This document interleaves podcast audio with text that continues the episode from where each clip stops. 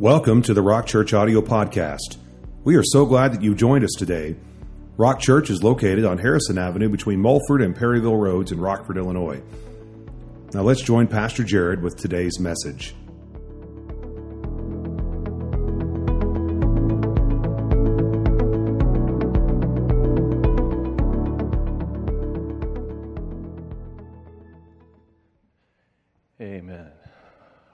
I have to confess that we spent the afternoon yesterday putting lights on the house. Yeah, I uh, I was filled with wisdom from on high. I said to myself, you know what? It is better to do this when it is forty-five degrees outside as opposed to when it is twenty-five degrees outside. And uh, yeah, so then the, the debate was, do we turn them on now or do we wait? So I think we're going to turn them on a little bit early, you know, just because uh, the world is uh, just in need of things that put a smile on our face, right? so so you are not alone if you've already begun, and uh, as Thanksgiving is upon us, um, you know, let's just turn our attention to how good God has been to us.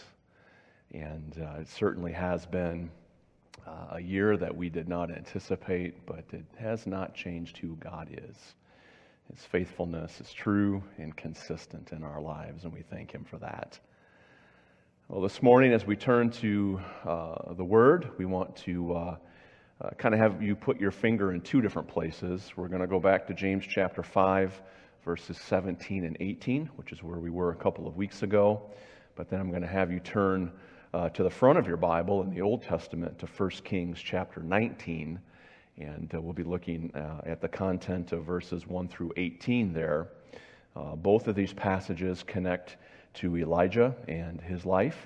Uh, we will read in just a moment the James passage, and then we will just refer to the First Kings one moving forward uh, just due to the, the length of it and uh, the amount of time that we have remaining. So, as you are turning there, let's just pray and dedicate this time to the Lord, and uh, let's open our ears and our hearts uh, to receive what He wants to speak to us today. And Lord, we do precisely that, Lord. We continue to place our focus and our attention upon You. We thank You for the time of worship and prayer that we have already experienced, and we thank You, Lord, that Your Word Um, is something, Father, that brings life to us, instruction. It corrects us, it builds us up, it gives us strength. You declared it to be the bread of life. And Lord, I pray that as we look at the life of Elijah today, Lord, may we, we receive life from the truth that it reveals. And may we leave here today filled with hope and encouraged because we have been with You and we have um, experienced, Lord, You ministering to us in a very personal way. So, Lord, anoint this time and use it for Your purposes and glory. In Jesus' name we pray. Amen. So let's look at the James chapter five, uh, verses seventeen and eighteen together. I'll go ahead and read that. Elijah was a man with a nature like ours, and he prayed earnestly that it would not rain, and it did not rain on the land for three years and six months. And he prayed again, and the heaven gave rain, and it produced its fruit. So this sounds familiar to you because two weeks ago, when we were in James chapter five, we really looked at uh, the verses preceding that, which declared that the uh, the fervent prayers of the righteous avail much. And then as an example, uh, James is using the life of uh, of Elijah to illustrate that to uh, the church. And we are kind of seeing here uh, a kind of a mountaintop experience for Elijah, that uh, there was a moment in time where he prayed and the rain stopped for three and a half years. And then there was this incredible confrontation that took place on Mount Carmel where he confronted the prophets of Baal. And they did their thing, and uh, their gods did not respond. And then uh, Elijah prays, and the Lord sends fire down from heaven. It consumes the altar. It's a great demonstration of God's power to the nation. And then after that, Elijah prays again, and he sees a cloud the size of a fist, and then eventually the rains return to the land. So this is a mountaintop experience. This is what First Kings re- refers to. This is what James is reminding the New Testament church of. And it's kind of one of these accounts from Scripture that, that elevates Elijah to kind of superhero status. You know, in the sense of, wow, look at how the Lord used him. And we tend to elevate his life, and we elevate uh, the way that we perceive him because of uh, the way that God used him. But as we turn forward to First Kings chapter nineteen, we see what transpired after the confrontation on Mount Carmel. And we see what transpired after the rains returned to the land. And we see this uh, individual named Elijah that we oftentimes elevate to super, superhuman status, being a very human hero. And it's a part of the reason why James describes him as ordinary, like you and I, because he dealt with the same issues that you and I do. His life looked very much like our lives. We can identify with him, and First Kings chapter nineteen gives us a context by which we are going to identify him with him in a great way, in a very common way, a very ordinary way, because after Elijah's greatest victory came one of his darkest valleys.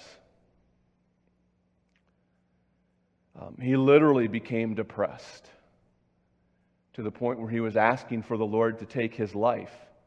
And the reason for that was the events that transpired after the rains returned. Jezebel threatened to kill him. Elijah flees into the wilderness in First Kings nineteen. He prays that he might die. And then in that place, the Lord sends a, a ministering angel that kind of facilitates this dialogue between Elijah and the Lord. And that dialogue is very insightful for us. It is something that provides perspective for life. It's one of the reasons why we can identify with him, because we experience oftentimes many of the things that are coming out of that conversation.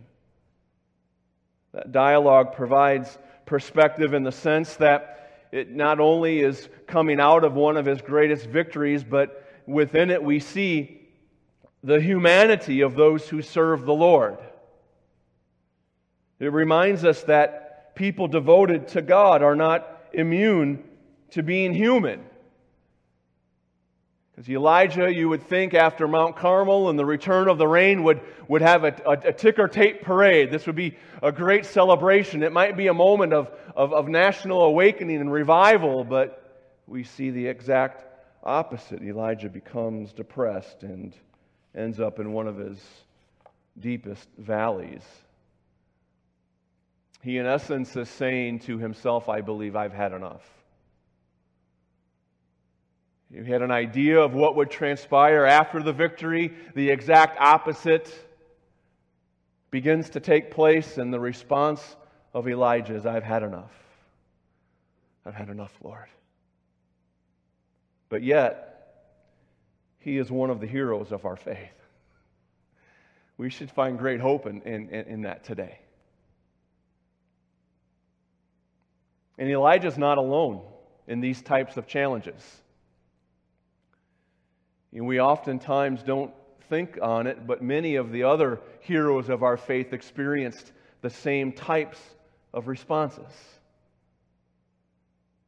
Jonah, after seeing revival in Nineveh, you remember the story of Jonah? The Lord says to him, Jonah, I want you to go to Nineveh. And Jonah basically says, I'm going to go every direction except the direction that leads to Nineveh. And he ends up in a boat, and he's thrown in the water, and he's consumed by the fish, and then the fish spits him out onto the beach. And he goes to Nineveh, which was a wicked kingdom, a Gentile kingdom. Jonah preaches uh, one of the shortest sermons within the Scripture, and guess what? The whole city repents. And after that transpires in chapter four, Jonah says, Therefore now, Lord, please take my life from me, for it is better for me to die than to live. And then the Lord said to him, Is it right for you to be angry? So Jonah experiences much of what we see Elijah experiencing. Elijah's not alone. Even the Apostle Paul had a similar response. We see it in Second Corinthians chapter one, verse eight. When he writes to the church, "For we do not want you to be ignorant, brethren, of our trouble which came to us in Asia, that we were burdened beyond measure, above strength, so that we even despaired of life." See, we tend to elevate the heroes of our faith to superhuman status, but when we look at the totality of their life and all that the Scripture reveals about them, we begin to clearly see that they were very human heroes. And this raises a very sensitive issue within the church. Something that we don't like to acknowledge or even talk about, perhaps. The Scriptures fully recognize the frail side of our humanity, which in the contemporary church today is often seen as something that competes with our faith, and it is often contrived in such a manner that we are told that if we have strong faith, we can will these things away.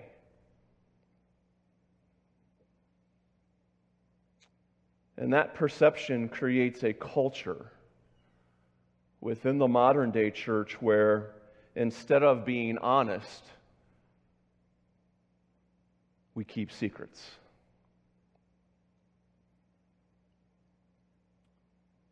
Because if I share honestly where I am at, if I share honestly the struggles that I am going through, if I share honestly the thoughts that are occupying my mind and the things that are corrupting my heart, I will be seen as someone who is lacking in faith and as someone who is not following Jesus very well.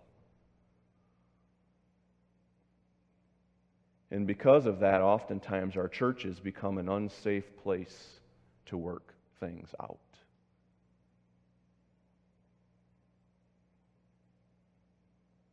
And let I want you to know my position on that very clearly. That's flat out wrong. You know, the church should be a place of healing and restoration and the working out of our salvation that is marked by a progression and a maturity that comes upon us as we follow the Lord. But when we don't deal with things honestly, we hit the pause button in our lives, and things go unresolved. And as we look at the life of Elijah, we see someone who looks an awful lot like us. But we see a Lord that responds to His people not only when they're on a mountaintop, but also when they're in a valley. And there's a couple of takeaways that I, I see within this dialogue that happens in First Kings nineteen that, that move my heart to say, may these things be a part of the culture here at Rock Church. They're things I pray will become normal here as we are a, a, a family of faith living out life together. The first one is this.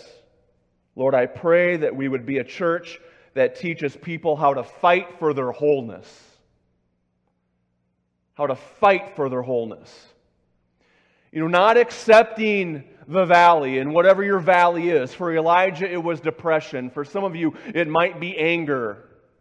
For some of you, it, it, it could be some other thing. You fill in the blank. And, and there should be a part of us that rises up and says, this is unacceptable. It should not be a part of my life. I know that Jesus has better for me. And because of that, I'm going to fight for my wholeness. And I'm going to stand with my brothers and sisters as they help me fight for my wholeness.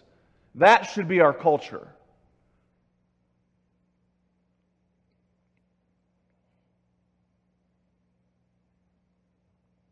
Then this moment in Elijah's life also stimulates a prayer within me for us as a body that says, I want us to understand that God does not give up on us. as easily as we sometimes give up on him. Because that's where Elijah was. He kind of thought that, you know, the Lord wasn't being fair in this moment, and this picture that he had in his mind was not coming to reality, and he took that as a mark of God's lack of favor, or maybe lack of blessing, or maybe lack of endorsement. And you know what? I, I want you to understand today, and I want you to remind yourself during the storms of your life that God does not give up on us as easily as we sometimes give up on him.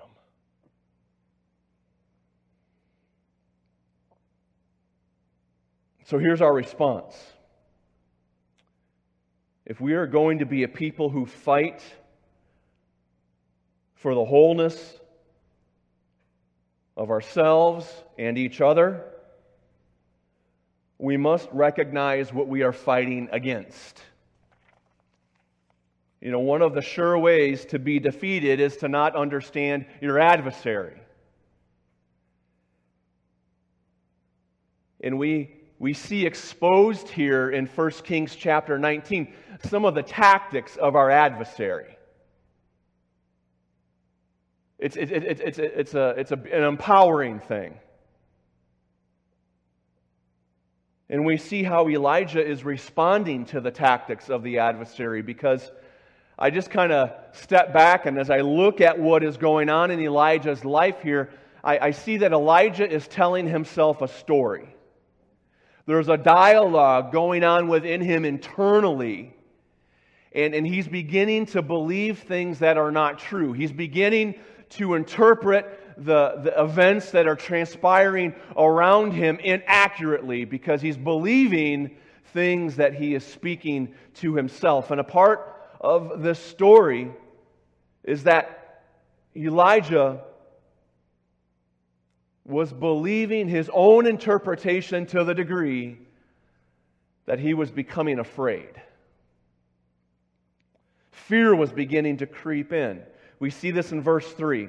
It says, Elijah was afraid and he ran for his life. Okay, we um, we don't we, we, we don't take a step until we've convinced ourselves that that step is the right step to take. So that's the reason why I believe Elijah's telling himself a story. He's beginning to have an internal dialogue that he's believing to the degree that his heart became afraid and he began to run. I believe he's saying things to himself like, well, you know, God came through once, but I'm not sure if he'll come through again. What about tomorrow, God? I think he's saying things to himself like, I've seen you defeat Baal, but have you seen Jezebel? And you know what, Lord? She wants to take my life. He's believing these, these arguments that he should have cast down, and they are motivating his response of fear and running away. And it reminds us that the reality in Elijah's life and in our lives is that Baal couldn't take out Elijah, but Elijah could take out himself by what he chose to believe. So we see fear as one of these tactics of the enemy that is consistent with Elijah, it's consistent with us. It's one of the first things that our enemy wants us to believe because of its power to overtake us. But then we also see the tactic of comparison. Elijah began to compare himself to others. In verse four, he says, I am no better than my fathers. I am no better than my fathers. Now, he's just seen one of the greatest events in all of the Scripture. He literally saw fire come down from heaven and consume the altar. He saw the, the false gods of the land clearly and decisively defeated. He saw God bring rain back to a land that had been in drought for three and a half years. And as he begins to compare himself in response to Jezebel's desire to take his life, he says, I am no better than my fathers. And it makes me wonder, where did Elijah get the idea that he had to be better? I mean, many of the saints that he's comparing himself to had not seen things to the significance of what he just saw with his own eyes.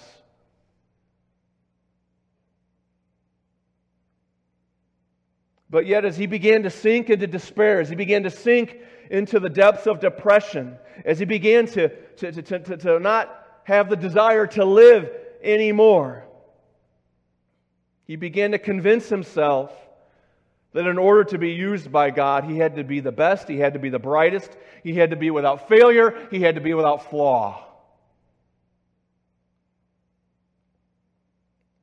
And the comparison game jump-started his downward spiral. And you know what? It'll, it'll do the same for you.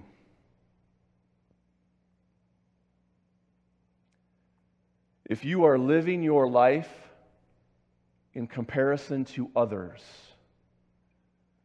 you are not fully appreciating who God has made you to be. Because just like Elijah, the Lord doesn't want you to be anybody else, but He wants you to be you. And who He created you to be. So I want to ask us all a question. What story have you been telling yourself? Throughout the year of twenty twenty, what story have you been telling yourself? What have been the thoughts that have occupied your mind, that have been consuming your thoughts? What are the things that you have been believing eternally? What story have you been telling yourself? And as you, as you reconcile the answer to that question, I want you to ask yourself the question, has that story been true or has it been a trap? You see, for Elijah, it was a trap that led to depression and despair. A trap that was rooted in fear and in comparison. And if your own internal thoughts have been a trap and not rooted in the truth, it's time to choose another path. And here's a couple of ways that we can uh, we can start to move in a new direction. If you need to change direction, here's how you start. Run the race that has been marked out for you. Romans, or rather Hebrews twelve, one through three. Run the race that has been marked out for you. You know, this deals with the, the comparison issue. You know, we are all running towards the same finish line with the same goal and the same high prize that is only found in Christ Jesus, but you run the race that's been marked out for you, and don't try to run somebody else's race.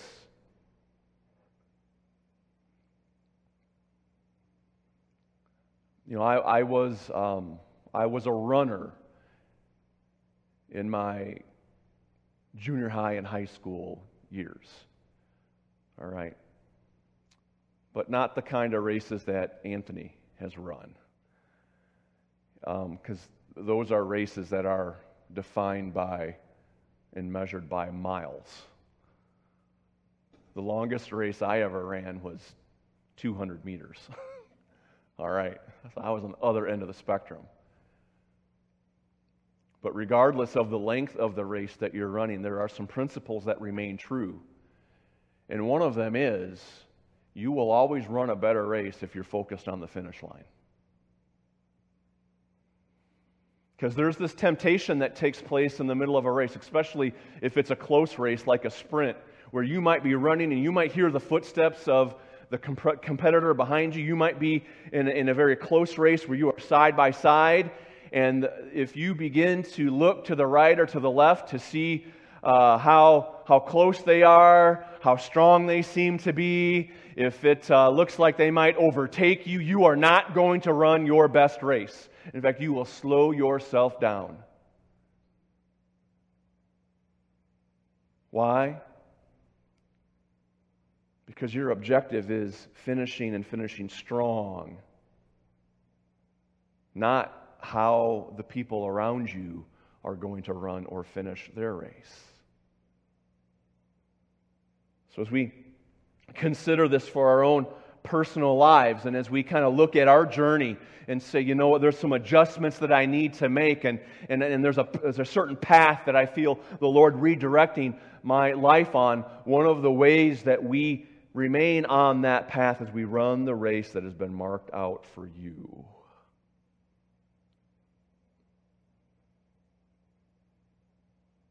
But then on top of that, you, you also need to stop listening to yourself, and you need to start talking to yourself.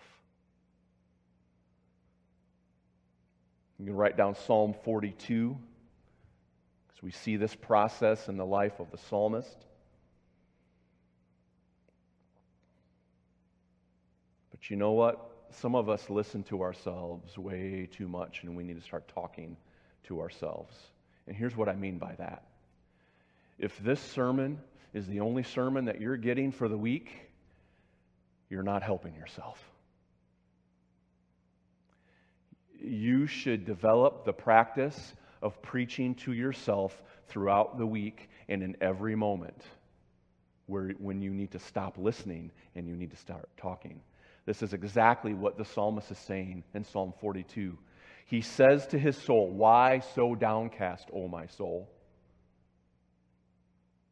And then he goes on to preach to himself, hope in God. Hope in God. This is something that must become a part of our, our regular response to this life. We can't do all the talking. Lord, we can't do all the listening, but we must do more talking. Now, I found myself having to do that this week. Uh, the back half of this week um, had um, an undue amount of bad news. And just things going on in people's lives, both in our congregation and throughout the community. And, you know, the, the, the weight of those things, it wanted to kind of hold me down and weigh me down. And I, I kind of felt it creeping in. And I had to start preaching to myself and stop listening to myself.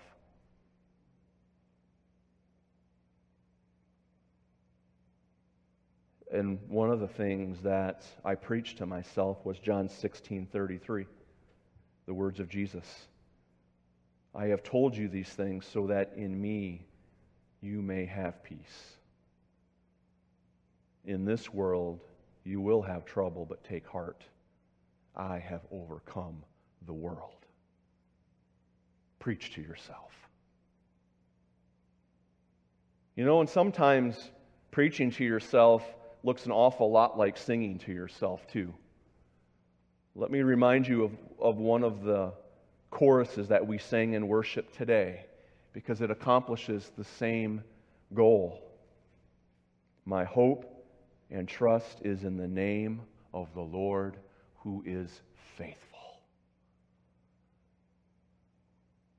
So you know what? As you come to a fork in the road and you got a, a choice to go down one path or to, to stay on the path of the Lord's choosing, you know, stop listening to yourself. Start talking. talking to yourself a whole lot more. And you know what? Bust out in song when you need to.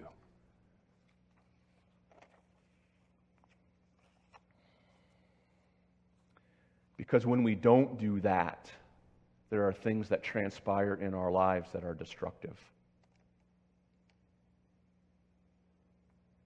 One is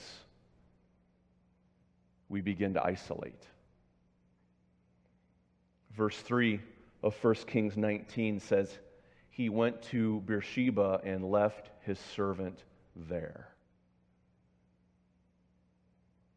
So as Elijah is running. He comes to Beersheba and he says to his faithful and trusted servant, the, the, the, the young man that he shared every aspect of his life with, he said, "You stay here, and I'm going to carry on and go to Mount Horeb." He isolated himself. He was alone.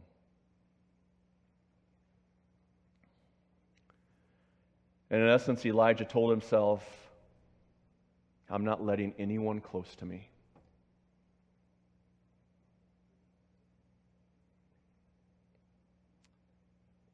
You see, that's what running looks like.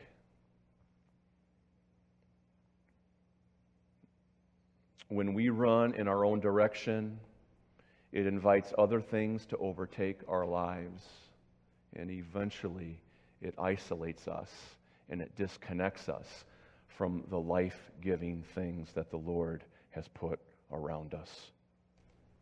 Whether it be a body of believers, an individual who is a trusted friend. Fear and comparison will always endeavor to isolate you. And when that happens, we run and we are not led. Because at the beginning of Elijah's life, he was led into the wilderness for solitude and strengthening, and now he runs into the wilderness as a way to separate himself from others and from God. And that's one of the ways that we can determine which path we are on. Am I being led or am I running?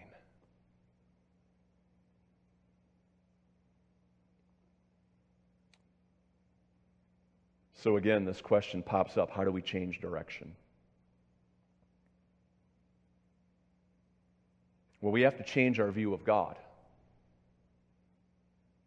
Because, you know, there was a there was a, a an aspect of Elijah not seeing God clearly or correctly. He thought that God had abandoned him. He thought that God was not approving of his life because now there was this response of Jezebel to take him out and another fight to be had. And Elijah said, "Surely if I would have done what the Lord wanted, and if I were to be walking the path of his choosing, we would be seeing a revival now and not another battle." So we have to change how we view God. And a part of the change that we must understand is this. Our God is the same God who demonstrated his power on the mountaintop and demonstrated his provision in the valley. See, Elijah is on Mount Carmel, this incredible victory, the power of God manifest, but now that Elijah finds himself in a completely different place, weighed down, depressed, and despairing for life itself, it's the same God who meets him in that place and provides. One assignment needed a demonstration of power. This assignment needs a demonstration of provision. And as God provided for Elijah, he provided for the whole of who he was. Because let's be honest, when we oftentimes think about the things that Elijah was dealing with, we tend to only think of them from a spiritual perspective. We're talking about things like depression and despair, other emotional challenges that we go through. The Lord didn't just meet him spiritually, he met him physically also. Because sometimes those things are rooted in physical deficits. And that is a conversation that has been lacking from the church. You have been called to take care of your physical being, because in doing so, we find wholeness. So in order to do that for Elijah, God sent an angel of rest, and he sent that angel twice. That angel's assignment was to care for Elijah. Uh, that angel ministered to his physical need by providing food and water so that Elijah could rest and gain strength.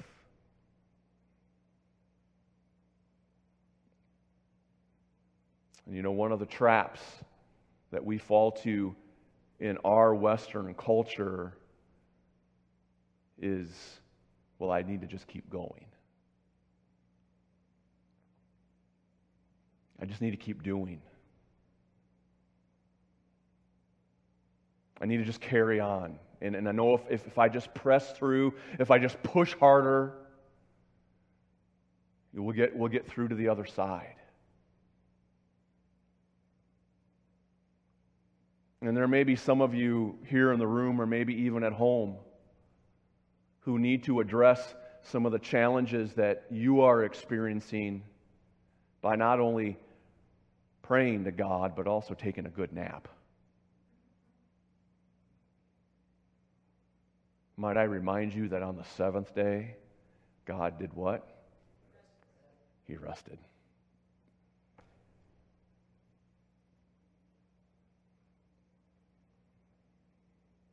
So God wants us to take care of ourselves physically, and He did that for Elijah, but He also took care of him psychologically.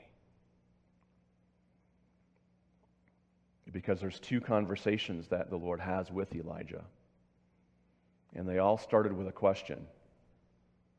What are you doing here, Elijah?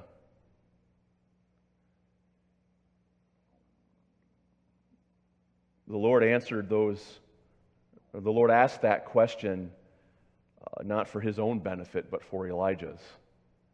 The Lord knew where Elijah was, and he knew why he was there. So it wasn't like the Lord was misinformed or uneducated on what was going on. But he asked the question, what are you doing here, Elijah? And the purpose for that question was to get things out into the open. The purpose of that question was Elijah's response, because the response was going to reveal what was going on in his heart and in his mind. And you know what? The Lord still asks that question to us today. What are you doing here?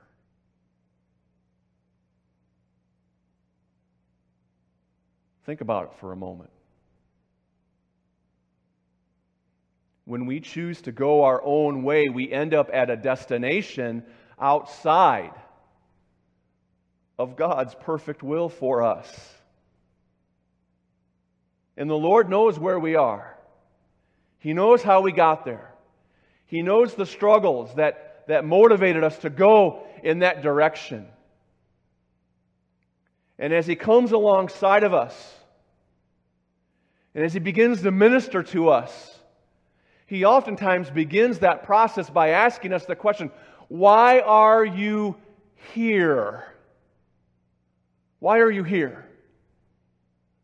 This is not what I have for you.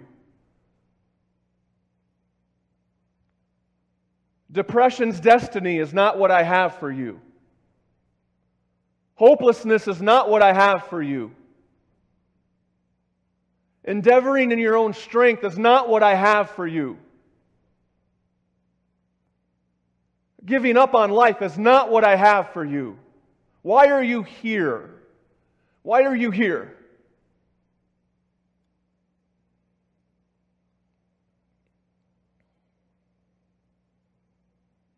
And the Lord knew the answer.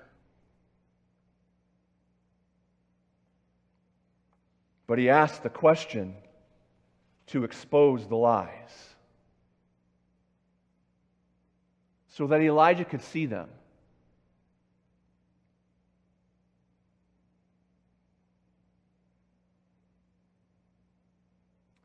Sometimes we can become so familiar with things that we don't see them clearly, and we have to gain another perspective to truly see what is going on. And the Lord is kind of taking the conversation from the confines of Elijah's mind to out in the open, because there's now a dialogue happening.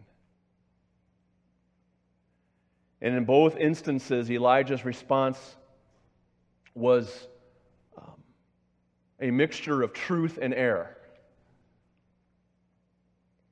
He responded the same way both times. Lord, I've been zealous for you. True, that's true. Lord, the Israelites have rejected you. That's true. Lord, they've killed your prophets. That's true. I'm the only one left. That's false. So the Lord asks us questions to pull things out into the open so that we can see them clearly and so that He can address the errors that we have been believing. Because the Lord responds by giving Elijah a clearer picture of what's going on in Israel. He says, you know what, Elijah? I have, I have set aside seven thousand faithful people that you don't know about. You are not alone.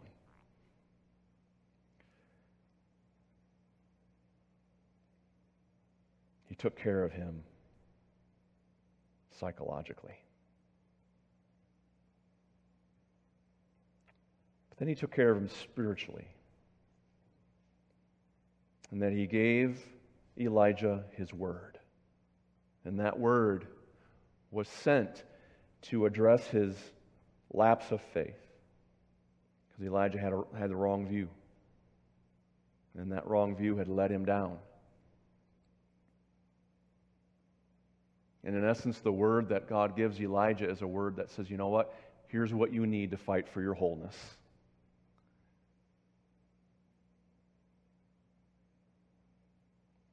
And it's interesting to me, a part of what that conversation reminded Elijah of. Because in essence, he was telling him, get back to your assignment.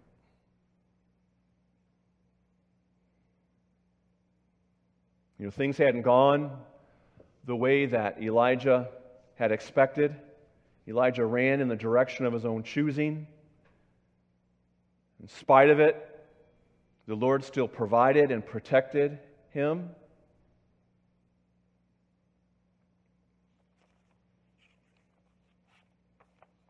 And as the conversation went from exposing the errors that he was believing, he began to remind him of the race he had been called to run. Elijah, get back to your assignment.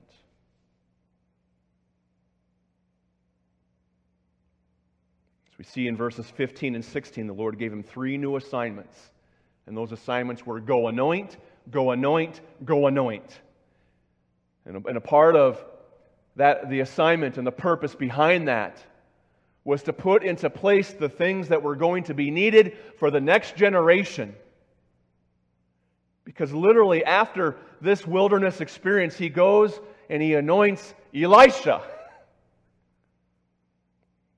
who would carry on the mantle, who would carry on the work, who, who, who would be the voice of God for the next generation. Elijah, go fulfill your assignment and anoint.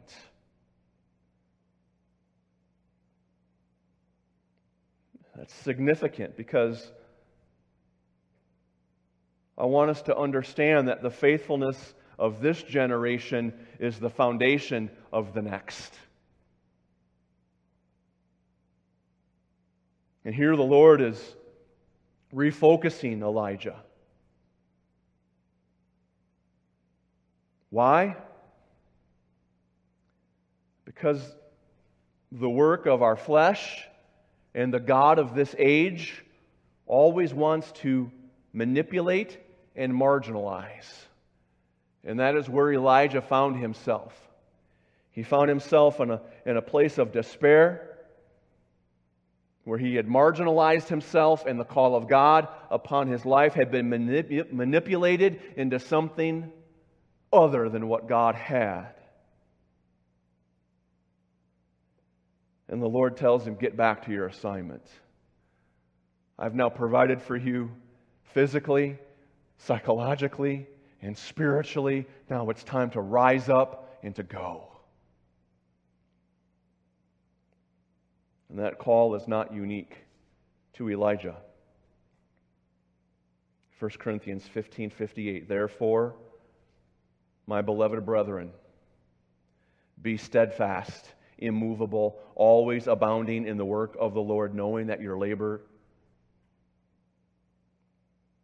knowing that your labor in the Lord is not in vain. Press on. Carry on.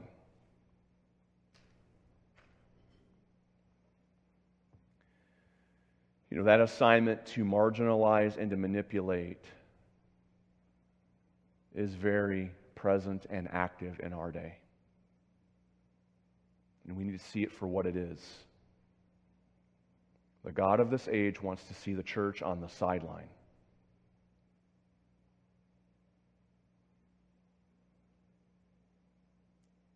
Peace and safety have been elevated higher than assignment and calling.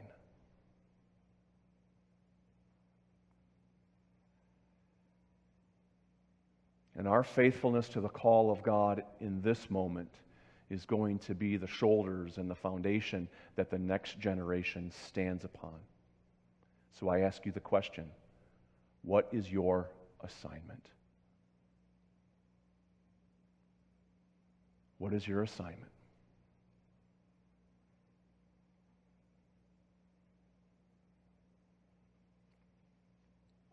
So we don't have an Elijah kind of moment in our lives where we have that encounter with the Lord that provides and fills us and reminds us of what we are here to do.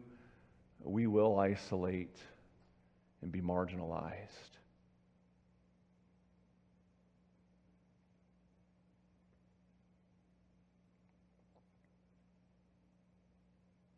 So how do you need to get back in the fight?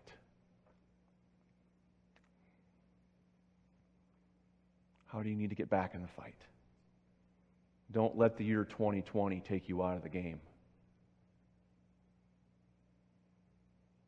But rather, let the high calling of the Lord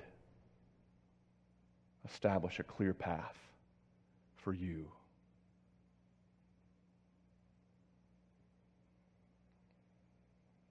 And as we consider that, we'll close on that note. Why don't you stand with me?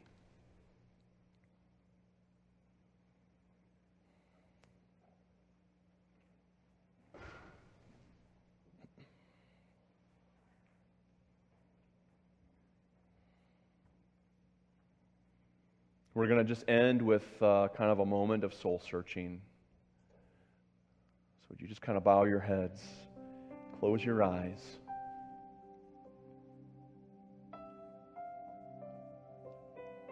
And ask the Lord for a clear picture of where you are.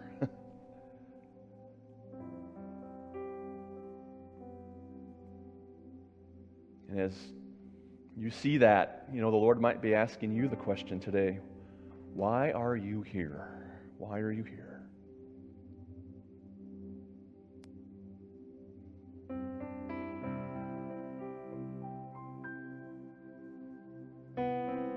Let the response of your heart be this: Lord, I don't want to run, but I want to be led. So invite, invite the Lord to lead you.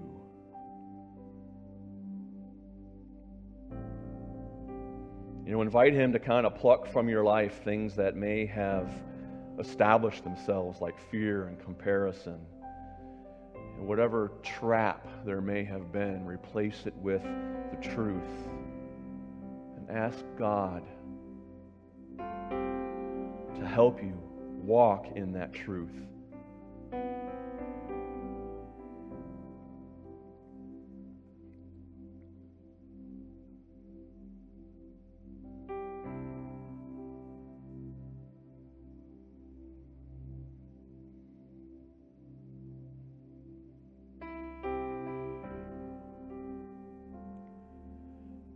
Now, into re- in relation to our assignment and calling in life, oftentimes we, we view that in the view of what God has done. But I want you right now to ask the Lord what He wants you to do now.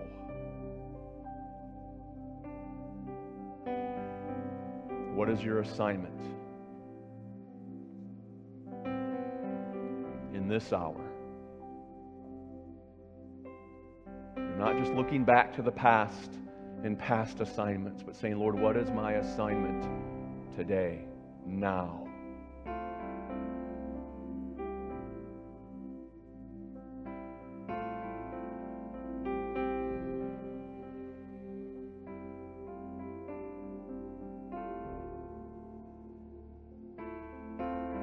Lord, I just pray that you would speak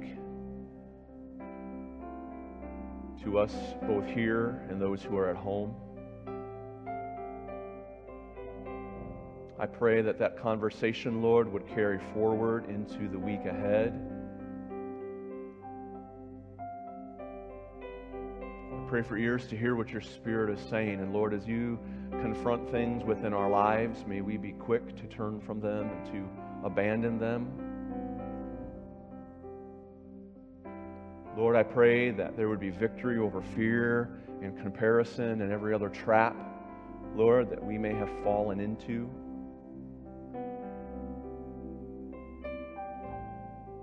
Lord, I pray that as we leave here today, Lord, may we preach to ourselves more than we listen to ourselves.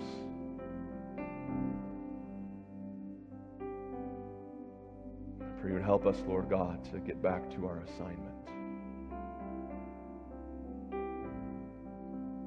And I thank you that as you meet us in this place, you are the one who provides physically, psychologically, and spiritually all that we need. So Lord, I pray that as we empty ourselves, that you would fill us with all that is you. I pray that blessing, Lord, over all my brothers, all my sisters today. And Lord, as we go, I pray we go in your grace and your peace. I pray you'd watch over us and keep us. And I pray you would return us back to this place very soon and safely. In Jesus' name we pray. Amen. Go in the grace of God. Encourage one another. As you leave, have a great Thanksgiving.